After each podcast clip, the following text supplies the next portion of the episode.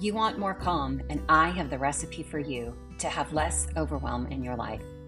Each week, I will bring you stories, tips, and often interviews on how to get more calm in your life. Each week, there will be a quick and easy recipe as well.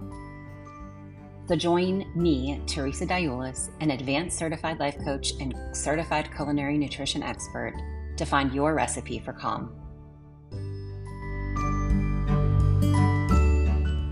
It's summer as I record this, and you've heard me talk here about one of my favorite places as a kid was my grandparents' house and the summer gatherings there. Um, episode 24, the summer gatherings recipes, I, I talked about it. And even in episode 26, the consistency for calm, my memory of making chocolate chip cookies with my grandmother, I have a favorite memory of catching fireflies at night uh, out in the backyard at their house when it would start to just turn dark, just at that twilight time.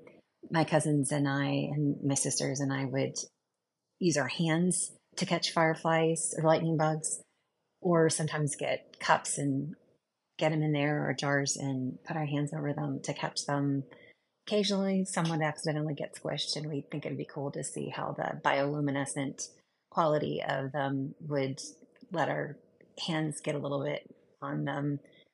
But usually it was just the thrill of trying to catch them because they were slow and easy to catch. But just the magic of the air lighting up from the lightning bugs. And as an adult i've now learned that they're actually beetles. They're not magical little bugs, but um, just the simple joy of that just was something I remember, along with the the feelings of fun and kind of like a, a way to cap off the the fun of the day of playing outside and swinging and catching snails on the side of the pond that my grandparents had and the good food and just all of that the feelings of warmth and I wanted to talk today about something that I've seen a lot in the last couple years called glimmers. Perhaps you've seen this concept too or heard about it.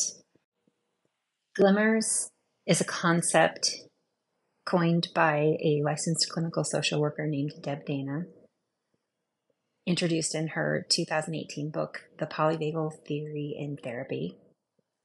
And they are the opposite of triggers. They're basically small connections in our body that help regulate our nervous system to feel more calm and less overwhelmed. So I thought it was an ideal topic for us to talk about on this Recipe for Calm podcast. Glimmers are those little moments where we might just feel overwhelmed in a good way um, and feel calm.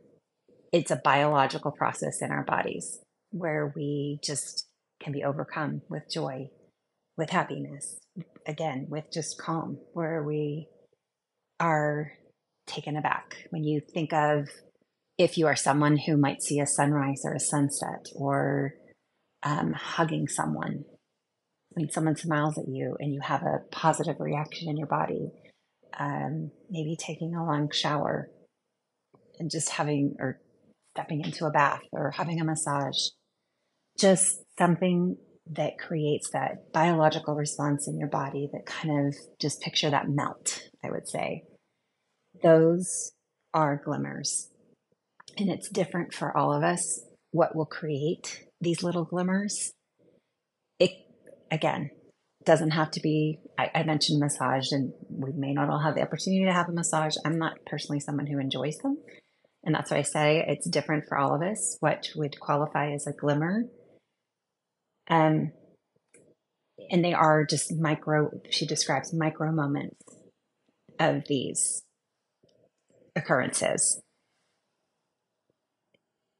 the thing to remember is that is a reminder that we can connect to calm. And we can look for the opportunities to find these glimmers, have a glimmer intention. She even talks about going on glimmer journeys, inviting other people into this. In my second episode, podcast episode called Blue Car, I talked about how when we get a new car, we start noticing the same other cars on the road. It's because of the reticular activating system, technical term, and our brains. It just kind of that, it's the way our brains work. We start seeing the same thing. Um, it's just kind of like a, a filter we have in our brains. And we can train our brains, though, with glimmers to look for glimmers. And in so doing, it kind of fills our bucket up and allows us to see more glimmers in our lives and have the opportunity to feel more calm because we are noticing more glimmers.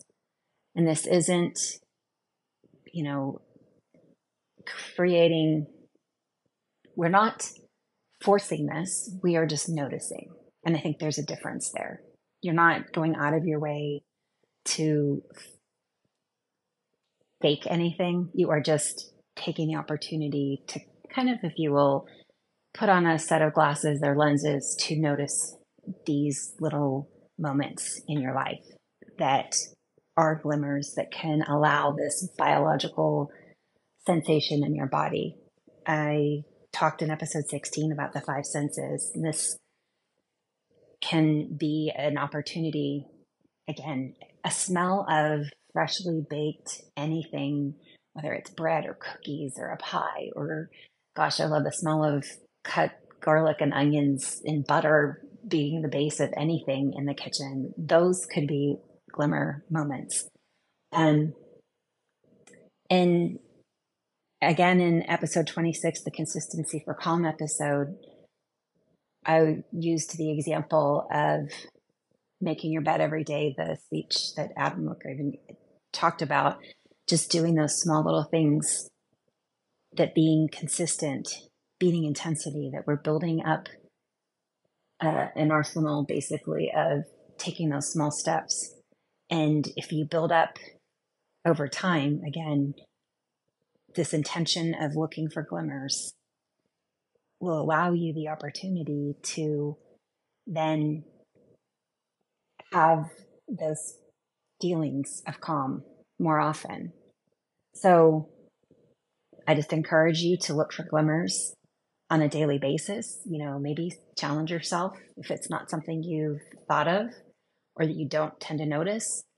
Challenge yourself to look for one glimmer today. I'd love to know how this goes for you. And if you want to share with me, I'd love to have you email me at teresadouglas at gmail.com or tag me on Instagram and let me know what your glimmer is. I can tell you today I went for a walk and the glimmer I saw was the big, huge blue moon, the super blue moon. It's August 31st as I'm recording this in the sky, and it literally caught my breath.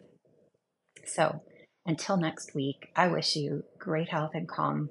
Thanks so much for listening. Take care.